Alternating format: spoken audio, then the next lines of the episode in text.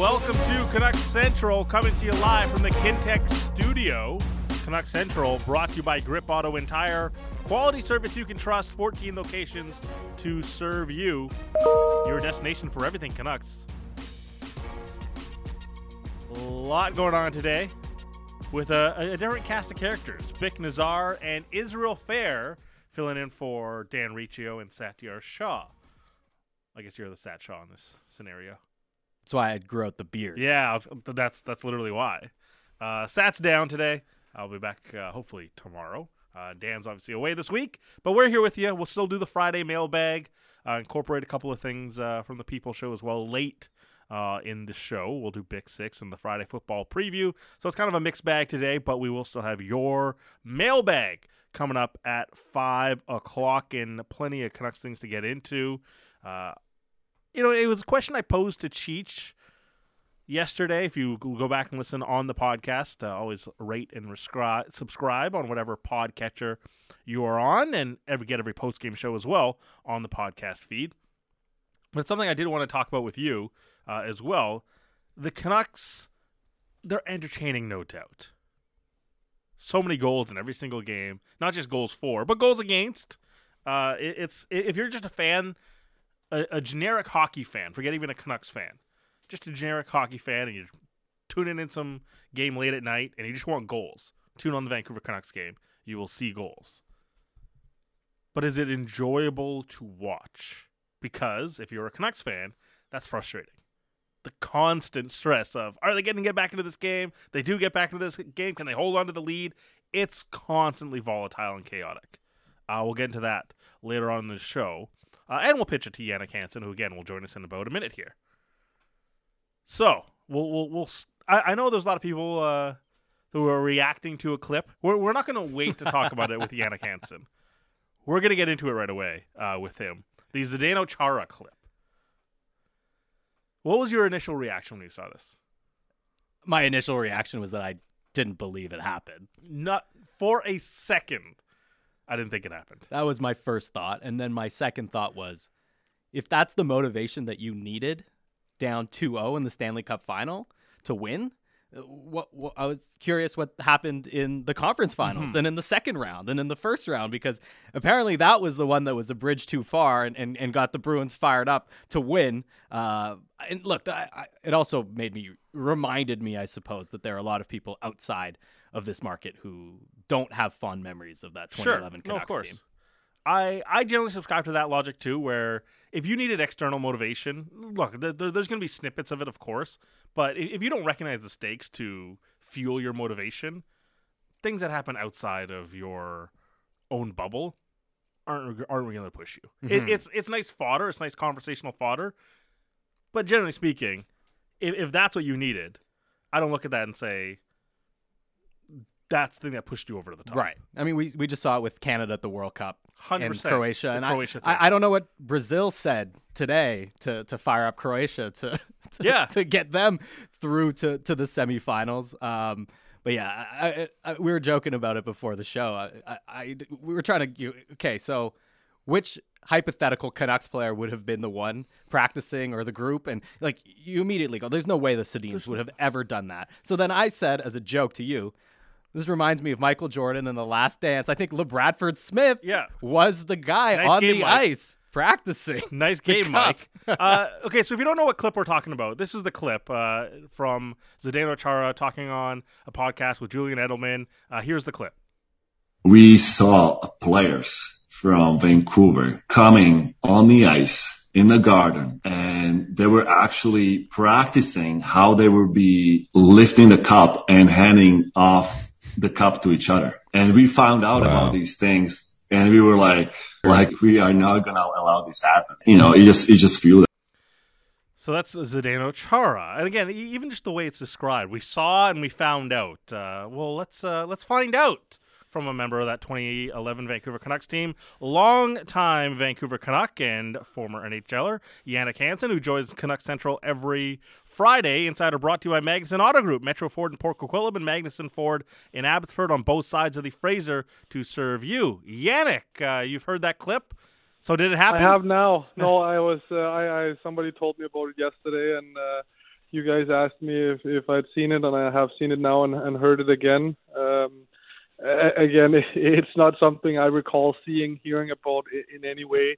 We we, we didn't we didn't practice uh, lifting the cup in Boston after two games. Uh, um, talking about that. So uh, again, um, he he's putting it out there as they saw, they found out. Uh, again, it, it's hard to really gauge what happened in, in their opinion. Is it somebody telling them in the room that this happened? Um, I, again, I I've had very limited dealing with with uh, with Zdeno. I, I played with him for for three weeks uh, at um, at the World Cup. Um, so he doesn't strike me as one who's who's lying um, out of sheer shade of just creating something. So uh, maybe something someone told him that this happened to fuel them a little bit. They needed a spark. They just lost two. Um, but like I said, I, I didn't see any Canucks player doing this. I, I didn't hear about it. Um, it's 12 years ago, and this is the first time it's it's ever come to the forefront or been brought up. Um, you guys know how it was back then. Mm-hmm. I would assume if somebody had done this on the ice in Boston before Game Three at some practice, that it would have come out uh, way earlier. Because, like you say, this is bulletin board material. Mm-hmm. This is exactly what you're trying to avoid. Um, so, if, something like this would have happened, we would have heard about it. And again, uh, I didn't see it. I didn't hear about it. Um, this is the first thing I've I've ever been introduced to it. So again, um, he goes on to again obviously talking about we hear about uh, people on the ice and all these things, and it it sparks them as well. Um, again, in my opinion, you go to Game Six. It's only natural that Vancouver approach the league and say, "Hey, what are the situations here? Um, if we win tonight, so you're prepared. You fly your wives and girlfriends and families out as well um, that's not because saying like, "Oh, we're gonna win Game Six. No, you hope for it, you prepare for it, uh, and then they're there. It, it's it's again, it's one of those things that adds to that series, um, but but in no way is that in a way to disrespect Boston or whoever you're playing against that you are bringing your families to to a game six. Then you know there might be a game seven. Well, it's just happened. Every team does that. Um, again, whatever management does uh, and contact with the league, we don't know. But like I said, something like that is not out of the realm of, of questions of something that happened. And I would assume everybody else does that as well. There is something to be said as an athlete for, for positive visual, positive visual visualization. You know, was that part of the process at all? Just just personally, just mentally, not physically doing it uh, at, at any point during the course of the season, just picturing that moment. No, I, I, I don't, I don't, I don't prepare like that um, in any way. Like I, I strap my skate on and I go play a game. Right. Uh, that's about it. Um, you, you're not envisioning yourself. Uh, uh, obviously, when you're little in your basement, you're you're playing and you're imagining yourself scoring that goal that, that wins you the game. But uh, no, you, you're not. You're not imagining uh, getting that cup handed off to you be, before you're before you're there. I at least I didn't. Um, I, I don't know how others uh, approach it. Um, I, I kind of like to take it uh, very, very small steps of the way because it, it is, and you hear this, it is, a monumental task. And if you start looking too far ahead, and again, in hindsight, we saw what happened when we started looking too far ahead because we did it the next year when we ran into LA and we were already looking at all conference final, and then we got to get back to where we needed to be. And before we started looking at LA, we were down three nothing. Um, so so you can't like it's it, you you got to stay in that moment because like so many things that are uh, changing and happening in short orders that that you start uh, you start letting your mind drift a little bit too far and you're not focused on on just chipping the puck out in the blue line or getting it in deep finishing your check. I've heard you, Yannick, talk about um, the obvious motivations of sticking around in the NHL and getting that contract and being established in the NHL. Was that always just something that you dealt with in a tangible sense of, hey, I want to get that next contract, I want to stay with this team? Did you ever, on your own personal time, have motivations that were beyond something that not quite to the, the extent of what Chara is talking about, but did, did you ever use that? We were talking about how Michael Jordan, and it came up in the, the Last Dance documentary, how he would often come up and almost make up these scenarios to, to motivate himself to, to get the job done. Uh, yeah, I was never at the same level as these guys, so I couldn't take over a game if I wanted to. Um, I, I kind of just had to stay in my own little bubble and play my game. Um, and again, you do motivate you because again, you do want to stay in the league. Uh, and again, with the team winning, you're being on the team, you're doing something right. So you winning again will give your your career some longevity. There's no question about that. Um, and again, you want to win. Once you get a taste of that, you want to get back to that because it's like it, those games when you get into a series, the the little matches in within the matches and in between the it, it's so much more fun. Don't get me wrong, playing in the NHL for 82 games during the regular season is a phenomenal job but but it pales in comparison to the to the playoffs. That that's why you hear guys hunger for it, and and once you've had a little bit of a, you just want to get back as quick as possible and get right back into the, because because it's fun. Like like we enjoy it too, just as much as fan enjoyed watching it and seeing these series play out. It's the same thing in the dressing room. Like you, you having these little chess matches, and every day it, gets tweaked, and and you the scouting and all these things that goes into it where you can really dive into a team instead of just oh we're playing these guys tonight another team tomorrow and three days from now we're going to this city um, where when you're uh, locked neck and neck with a team for potential seven games it builds so much more excitement uh, everywhere is it unsurprising to hear a clip like that though just uh, just as an athlete like are there moments when you when you have to lie to yourself to try to motivate yourself uh, again, it is the same. I, I, I did. I don't know if I had to lie to myself to motivate myself. Like, sure. like you do it a lot of different ways. Uh, I maybe later in my career it was a little bit harder. I wasn't playing in San Jose, and like it wasn't as fun. We had a good team still, but but once you're getting the healthy scratch for the tenth time, you gotta like okay, it might happen here. I might get back in, and you get a chance as a good team and all these things. Um, but but again, when when when when I was playing well and I was playing, motivation was was not an issue for me. For for me, it was my abilities that limited me. Um, and again, the the impact that you can have on the game. You, you're going out there, you're trying to do your best and, and improve your team's performance. Um, but but again, I couldn't say something to myself that would bring me over the top and force my way into okay, Canucks are going to beat uh, San Jose tonight just because I want to. Uh, so so again, those those those conversations in your head, again, I, I you hear it on TV from better players that that they do this and they can do this, and then you see it. Um, but again, for me, it, it was never really a reality. Uh, you mentioned there just a minute ago about uh, the, the year after and, and looking ahead. Um, what kind of goes into that moment of of trying to look ahead? Is it just hey, we think we can get there, and and just being so confident, or was there a moment where you felt like the the group maybe waned its it, its attention on LA? We we had we won the President's Trophy again, and we were in the playoff with two and a half months to go. We had already secured our spot. Um, uh, I think it was President's Trophy again, um, and like we've had some really really intense battles the year before. Um, going through Chicago, obviously San Jose was always a thorn in our side as well, and then obviously Boston turned out to be the biggest rivalry of them all that we hadn't in- anticipated. Um, so we wanted to get back to some of that again. And again, when you start Game One of the playoff, uh, it almost was a law like we got to get through this first and, and second round let's get into a conference final here and then we can really then then then it'll all start ramping up and it starts feeling like that feeling we had in the in the playoff against Boston from from game one and, and that we all remembered. Um and like I said uh uh, by by the time we, we realized we were in a series, uh, we, we were down three nothing, and it was really really hard to to cling our way back. Yeah, we win game four. Game five is is in overtime. Again, if we if we win game five, we go into to LA for game six, and it, it's probably a different series. But again, once you're down three nothing, you you leave yourself no margin for errors. And again, all that it requires is a shot that goes in, or somebody's having a, an off night, or somebody on the other team having a great night, and and then you're out because you use those lifelines so carelessly, I'd almost say, because um, again, it wasn't really that intensity and that like, oh shit, we might be out of out of this uh, before it was too late.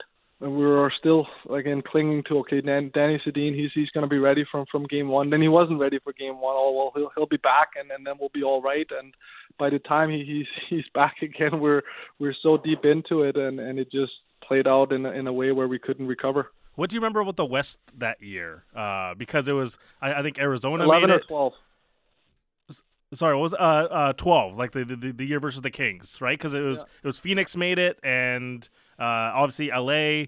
But did you feel like it was a down year? Because Chicago, I think, was also at at like hundred points uh, as well that year. Like, it was a much, like much, much. It was. I was. A, I, I remember us looking back and we saw when LA did this. I was like, why could why could we Right. have pulled the New, and New Jersey in the final instead of Boston? Like, it's it was one of those. And again, their conference final was against a Phoenix team that had overperformed by yeah a, a large margin as well. Um, that being said, LA did beat the President's Trophy winner uh, eight against one in their first round series. Um, us obviously being that team, um, but again, when we look at LA's path um, through that, and then look at our own, like you were a little bit envy at, at what they had to go through versus us.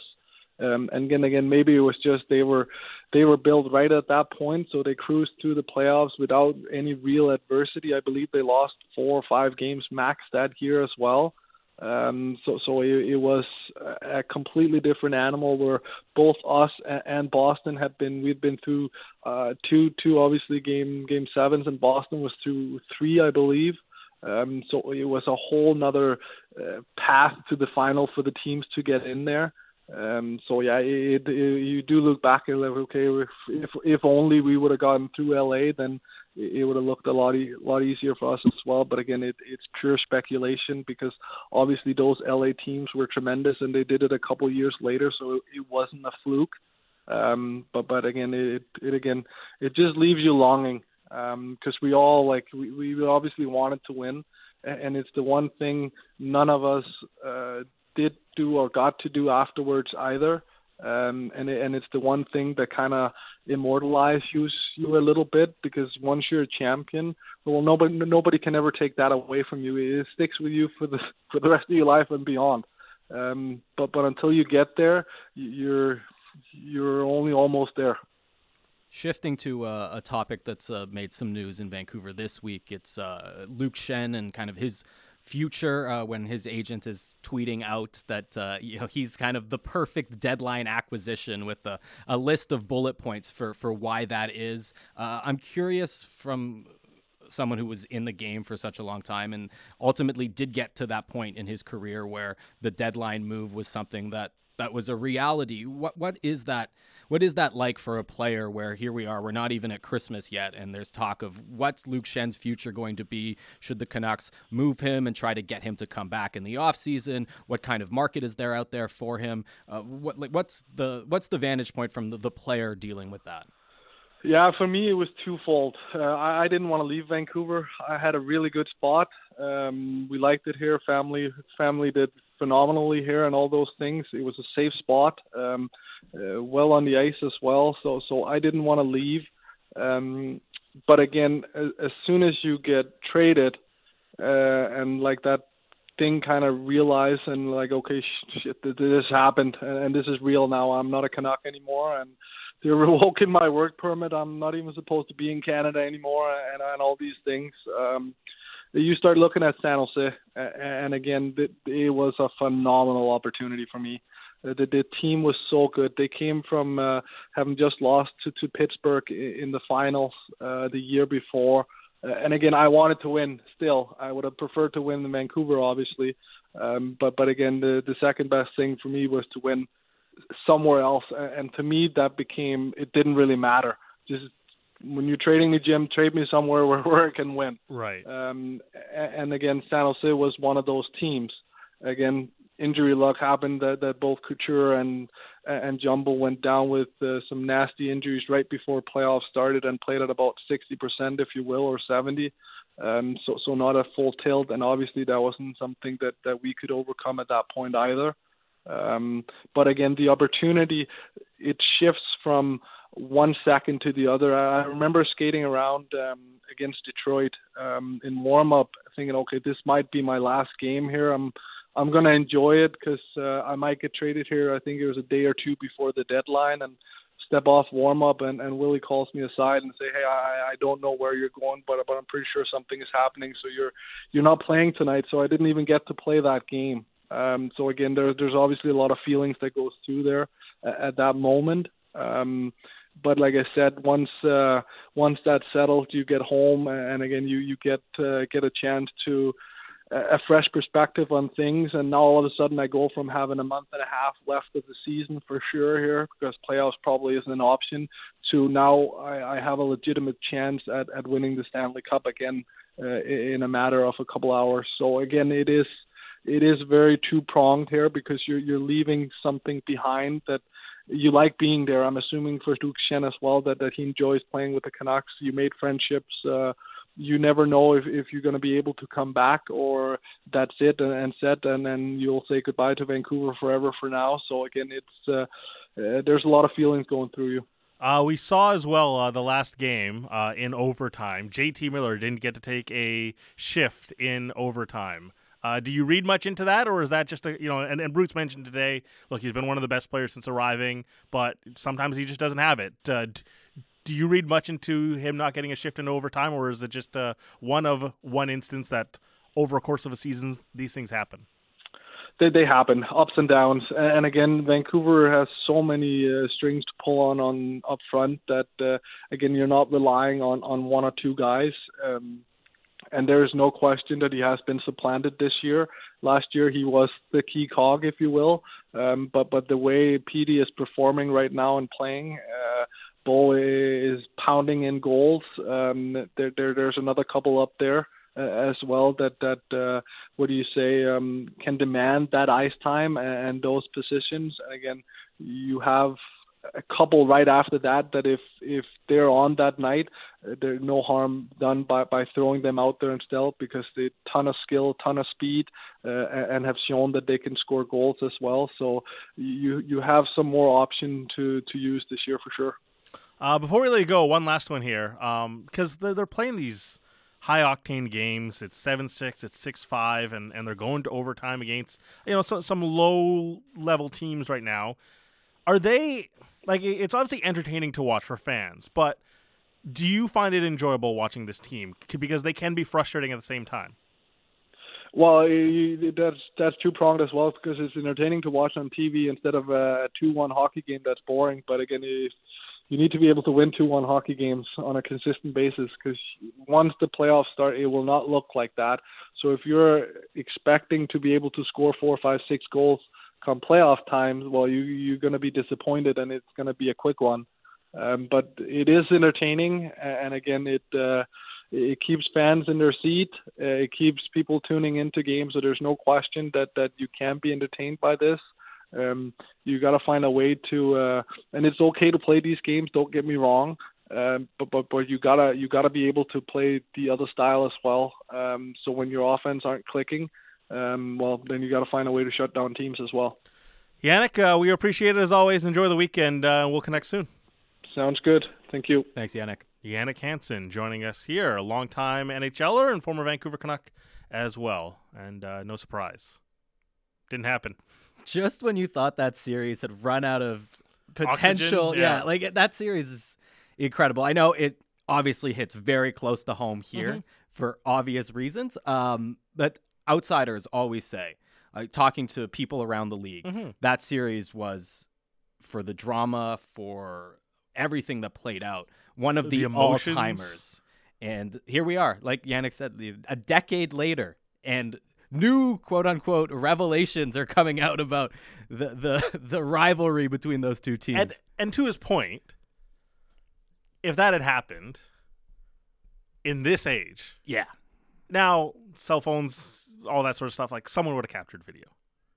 You would think because that's a public practice. Yeah. With tons of like you know the most reporters and the most media presence and here's at a thing. practice of any game. I'm not disputing that people told Bruins players. That seems hey, plausible. That's like that I'm sure happened.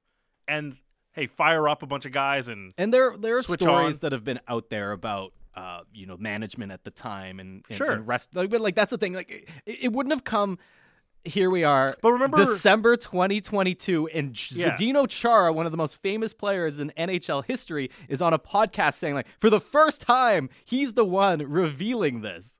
Do you remember like uh Canucks Wild Yes, of way course. back when? Todd Bertuzzi. Todd Bertuzzi. That was like instant. That became public. Instant. Talking 11 years later here. So Nearly good. 12 years later.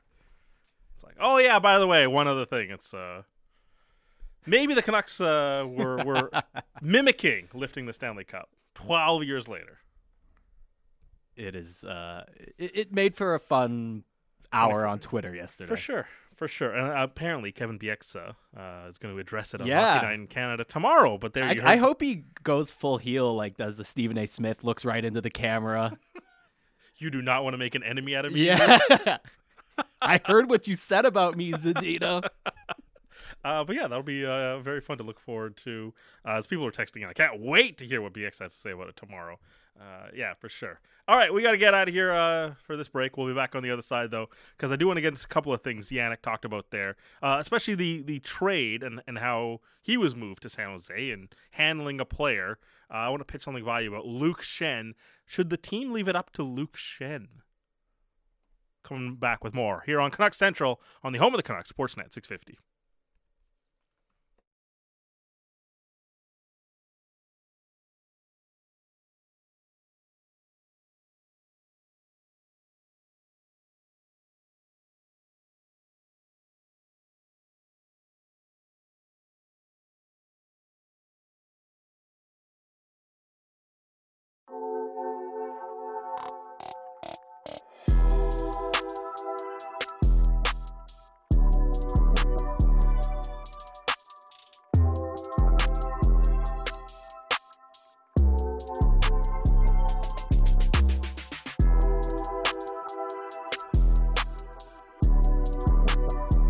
Back in on Canucks Central, brought to you by Grip Auto and Tire, quality service you can trust in 14 locations to serve you. Broadcasting live from the Kintec studio. Kintec Footwear and Orthotics, Canada's favorite orthotics provider, supported by over 1,500 five star Google reviews. Find your perfect fit at kintec.net. Vic Nazar, Israel Fehr filling in for Dan Riccio and Satiar Shah today. You can always have your say as well. 650 650 into the Dunbar Lumber text message inbox.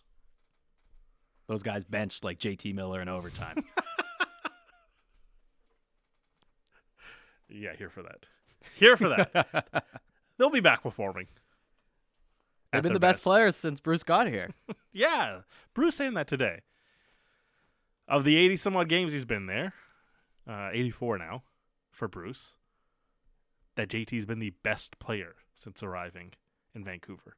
First impressions do a great deal for that because Elias Pettersson basically went six weeks right. in a funk, and he, he he he had to shed that part and then get to the the level that we see him at, where he's at right now. Yeah. But uh, yeah, an odd statement from uh, Bruce today. Do you think he would have said that if maybe he just views goalies differently, but if Thatcher Demko was something close to what he was last year?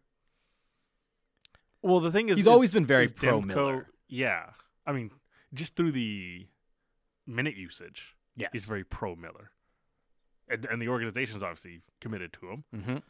Uh, it, it, it's honestly like the first time since Bruce has arrived that you could look at and say, oh, not that he's in the doghouse, but it, it's one of the only times you could say, hey, Bruce is punishing JT Miller, or One of your favorite words, accountability. there you go. Omitting JT from the OT lineup was, I guess, the first time you would see Bruce, you know, I guess, having a level of account- accountability for someone's Mhm. play. Pass, But- pass them over. But as he did say, like he's been our best player. I think that's got more to do with the duration of consistency for JT. Just because it's like That's the raw, the raw point totals. the raw points, and we, we know that you know Bruce does value just the raw point totals. He'll Sure. he'll put up with a lot if you're producing. Yeah. And JT, uh, for for all the uh, consternation from fans of oh JT does this, JT does that, What the points are there. And yeah, even- and, and last year when they were in a quote unquote playoff chase, he was dominant. He in put up 99 games. points last year. Yeah. That probably registers with Bruce Boudreau. Now, as we were discussing in the bullpen, for me, it's Elias Pettersson. Same. Demko's probably in that conversation, but Demko's having the start of the season That Pedersen had. that yeah. Pedersen had. And I don't know if we've seen the prolonged lows with JT like we've seen from Pedersen and Demko.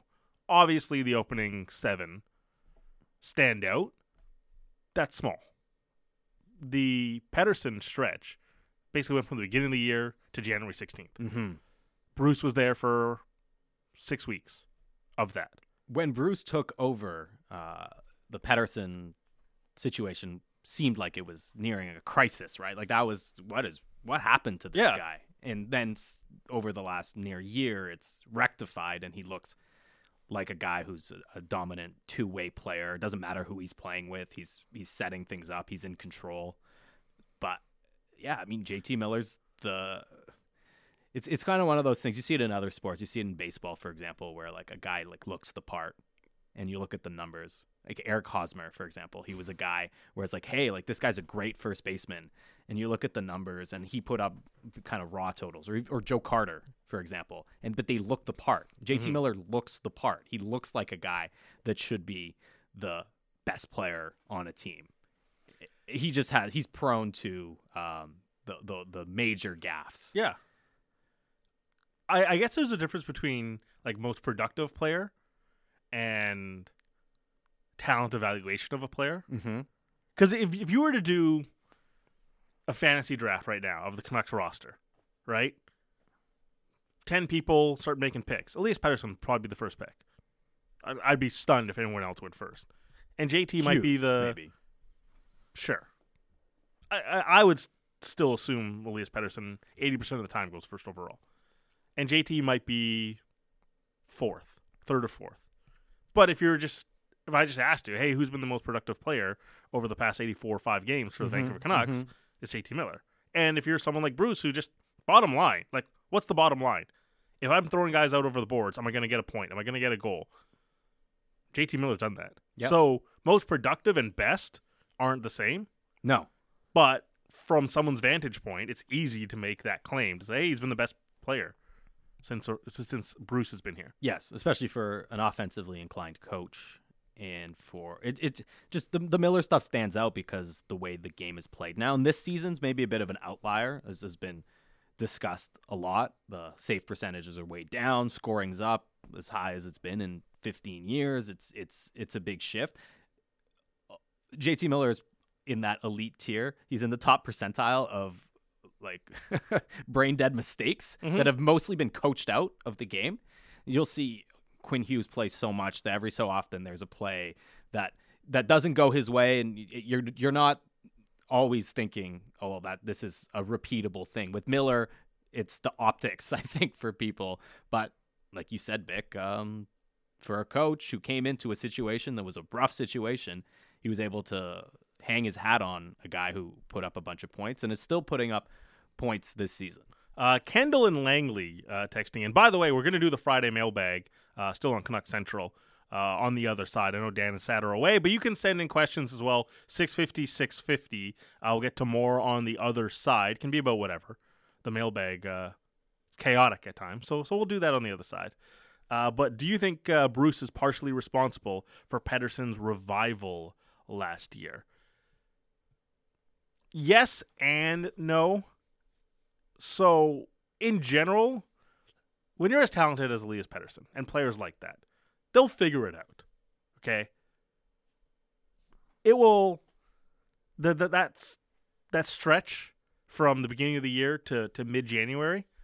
Unfortunate it happens. You don't want to see that happen to star players, especially for that long. But when you're that talented, that motivated, you will overcome. However, when when Bruce was hired, we talked about okay, what are the things he has to do? Step one for me was just provide stability so we can properly, both for the Canucks management and just for fans in general, so we can just provide some sort of accurate evaluation of this team. So he did that. Part two was get the superstars going again. Let's understand how quickly this can get turned around. If if this team even has superstars, or if they don't, okay, then this is a big picture, long term rebuild. And step three was, hey, if you can make the playoffs, make the playoffs. Obviously, step three doesn't happen, but he's he was the the man in charge when Elias Pettersson flipped, so he does get some credit for that. But I, I generally would subscribe to the idea that a superstar is going to be a superstar, no matter what's what someone does for them personally. Unless unless just like the joy of the game is gone like whatever, I'm just here just to collect checks. But I never thought that about Elias Oh, Pettersson. the- the furthest thing from it, and you could feel confidence at the time in the track record, the numbers. Like there, Mhm. there just never been a player who would put up those kind of numbers in their first three or four years in the league, and then just fallen off the face of the earth. And yes, I know that there's probably a cynical part of the fan base with the Instagram stuff, and I, I just, I never put any stock into that. Uh, I'm, I'm right there with you. Boudreau probably gets some modicum of credit for uh, being someone else than Travis Green, like not Yeah. being Travis Green. But I look at, at what Pettersson's done and just look at it this year, right? It doesn't matter who, who he's playing with. Yes, there's been success with Kuzmenko, there's been success with Mikheyev, uh, but who's the one that's driving the bus? To the point that a couple of weeks ago we are talking about like, this guy should be taking on all the matchups. Like that's that's not that's not coaching. That's that's talent. That's superstar talent. There's just going to be down years, right? It it, it, happens. It, it's basically saying like, well, Barry Trotz was there when Ovi went down to 33 goals, and then he shot up to 49. It was it was Trotz for both years, but is that a coaching thing? Did Trotz figure out how to to to utilize Alex Ovechkin, or was that just a a down year for 33 goals for for Alex Ovechkin? I'm curious about that actually in hockey because I think the the poster example for that now is McDavid in Mhm. Edmonton and the idea that he needs to score less for them to be good. And this year he's on pace to have the most goals that he's scored ever. Now some of that has to do with the environment across the league, but they're they're okay, right? They're they're just okay as a team, and it's always it's the Steve Yzerman thing. Oh, when Steve Yzerman, well, Steve Yzerman was much older when he was, he was about 27, I think, when he when it started to flip. yeah, it's 27, like- 28. McDavid's not even there yet. So that's that's one of those those things is kind of funny. Uh, and certainly Pettersson's already gone through that idea of and he hasn't had the, the, the huge goal seasons. Even McDavid, like, McDavid's on pace for 50 this year. He's never scored Mhm. 50, and the Ovechkin one was, and that was, and obviously Boudreau is well aware of that. With oh, he if he scores less, then they'll be better. Yeah. And I, I I find it hard to reconcile. I know the narrative sounds good. There are so many other pieces I think that, that go into that. Uh, Vic Nazar, Israel Fehr here on Canucks Central. Uh, so we talked to Jannik about Luke Schenn, and it's, it's become quite a topic this week of, of what to do. Uh, now, there's the pragmatic approach, obviously, from from the Canucks management point of view of they have to cash in on this asset. And if you want to bring Luke Schenn back, I think you bring Luke Schenn back in the summer. But it's important to get an asset, especially considering we're not talking about a fourth, fifth rounder here, right? It, it, it could be quite valuable, given that there aren't a lot of right hand D men to find in general. There's there's honestly about like 90 that play regular minutes. Forget solid contributor, has the ideals of, of the type of person you want in your locker room, very competitive, physical, very important in the playoffs, and just sensible player on the ice. Something that you can rely, rely upon come the tightest time of the year, the playoffs. And there's a lot of people that that hear all those things and say, "Well, just retain the guy." The the baseline of, of this conversation to me does come down to if you if you think you can bring him back in the summer, then you you absolutely have to do it. And to be honest, I would just do it anyways, just because the entire build of your team shouldn't rely upon a 30 plus year old depth demon. Correct. So so you should just do it anyways. However, as an organization, do you approach this and say, let's just put it in Luke Schenn's hands? You can go to him and say, do you want to stay here? And if you want to stay here prior to March 3rd, we'll sort something out. It might be at our number because we're doing you a solid here, not stringing this out here. But if you want to stay here, if it's so important for you to stay here, we like you. Let's just sort this out. because this is technically win-win. Because if, if he's so important to you and you get to retain him, that's a positive for you. And if you take the decision out of his hands, you say, "Hey, look, we're moving you no matter what, or we have to get an asset," that's a win for you too. But if you go to Luke Schenn and say, "Do you want to stay, or do you want to go chance at another cup?" You've got two, but if you want to go chance at another one, a couple of months away from the team, if you want to move, we'll facilitate a move for you. Do you put this decision in Luke Schenn's hands? It's curious because I think there's been a lot made of Luke Schenn and the importance that he has. I think first and foremost to Quinn Hughes, but then also more broadly to the culture of this team. And I line up with you in the idea that a veteran player like Luke Schenn, who has been a tremendous story Unbelievable. in Vancouver before Tampa, after Mhm. like the whole thing is really one of the best stories uh, that we've seen in hockey in, in quite some time for a guy who was a high pick and you know disappointed or had lots of ex- expectations on him. Discarded by the NHL. Yeah. It was And- it was done. Harman Dayal wrote a, a piece recently at The Athletic that, that dug into that question about do you think your career was over? For him to rebound and be a productive player, it's an amazing story. But the, the litmus test of how important he is to the culture of the organization, given the level of Mhm. where he's at, is to me a little bit exaggerated. But I do think that flipping that scenario around and putting that question to him would be, I think, very informative for this management team. Not just about what he is as an asset as a player, what can we get for him, can we rely on him next season, and so on, but to really reset that culture in a way where if you if we go back to the dark days, not that they're out of them based on the way this season has played out, but what was something that we kept hearing? Lack of communication. No communication Yeah. from management. Not getting. Uh, you, we just talked to Jannik Hansen, uh, the Dan Hamhuis Mm-hmm. stuff, um, the Alex Burrows trade stuff. Are these guys going to get moved? How is that going to play out? You have nothing to lose with Luke Schenn. To me, it looks like something that can be a win-win, and that's regard like that's even if he doesn't come back. Yeah. That seems that to me that's the cherry on top. It, it- but if you told me that, it, I I know we've had this discussion a lot, and six years ago, seven years ago, I was very much an advocate of yeah, you can trade guys and bring them back. It just, it honestly, it just doesn't happen. I, I'd have to really go look at how often that really happens. Of the idea of a, a, a team can send a player away at the deadline and they bring them back. I know Tyler Motte's been a popular conversation here. It's Right. Like, oh, they should have done that.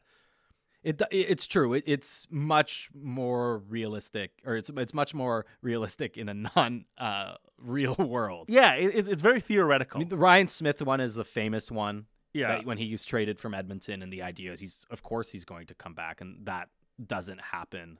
Um, I guess there's the the famous uh, is it Jeff Sanderson with the Canucks? So that was a trade though. It was like Brian Burke right. acquired him from Columbus, and then they traded him back at the end of the season. Yeah, or like in the off season. But, but that it's so, that wasn't like a uh, that was agreed upon, but not as a free agent. And I don't I don't think it's necessarily because what usually comes up is well a guy goes elsewhere and he sees what it's like somewhere else and he he decides that he wants to try something. or, or usually it's just it's it's a financial thing, right? I like think that's usually the factor number one. like for Tyler Motte, there was an expectation like they tried, but Sure. there was an expectation like, hey, if I go to the summer, I think I can get a better deal than what you're offering me. I I genuinely think this is a rare occasion where Luke Schenn wants to play here, wants to be in this area, and at a certain stage in his career where we're not talking about breaking the bank money. Like I don't think he's going to go to free agency and get the and this could be wild to say, but like the Eric. that's what I was gonna say. Yeah, I, I, I don't think he's going to get the Erik Gudbranson contract, which was stunning this offseason. sure was. That Erik Gudbranson got $16 million. But even that, like, he was 29 years old, Mhm. Or he's 30 right now, so he's going to turn 31. Right. So that he like he's young he's he's younger than where Luke Shannon is. Yes. And I've looked at these contract comparables and like the biggest one is Michael Del Zotto, two years at two million dollars. That's not break the bank money for teams right now. No. So even if Luke Schenn shot for that, I think the Canucks would say, Yeah, okay, that's fine. we can bring you back at that.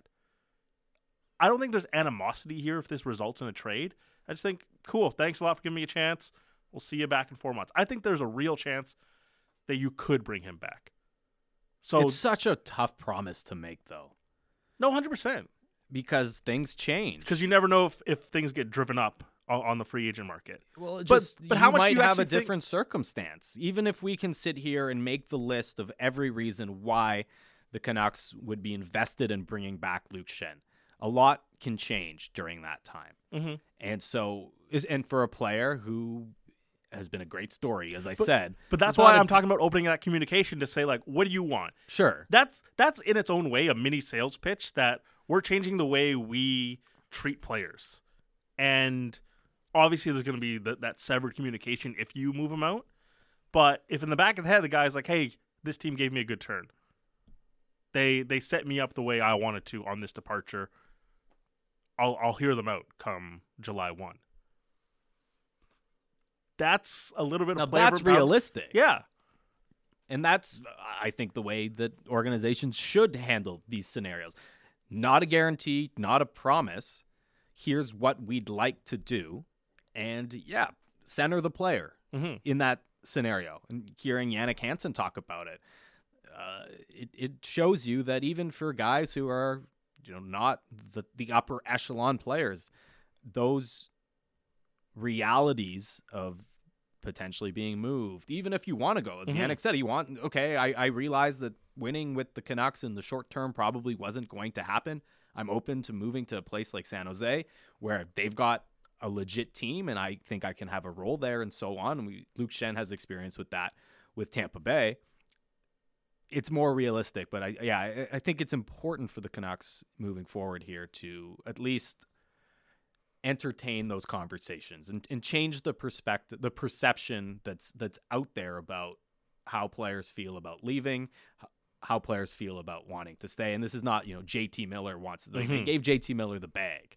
It's this is this is a different scenario. This is a little bit more to do with building culture and uh, respecting some of the players that that aren't uh, the elite ones Uh, 650, 650. Uh, this one coming in unsigned. Schenn was very different. Uh, no one's giving him uh, two million on more than one year.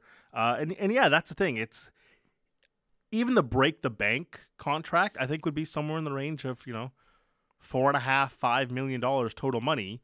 And you know, if if you're the Canucks, could you get a hometown discount at four million? Like we're not talking about sixteen million dollars and you take eight. It's it's a lot smaller. So certainly one that we'll keep an eye on if uh, the Canucks are trending that way towards March 3rd and they have to make these types of decisions. But I'm kind of an advocate of, of leave it up to the player. What do you want to do? We'll sort out the rest. Uh, you get to sort out the rest. Uh, we're, we're leaving the show up to you on the other side.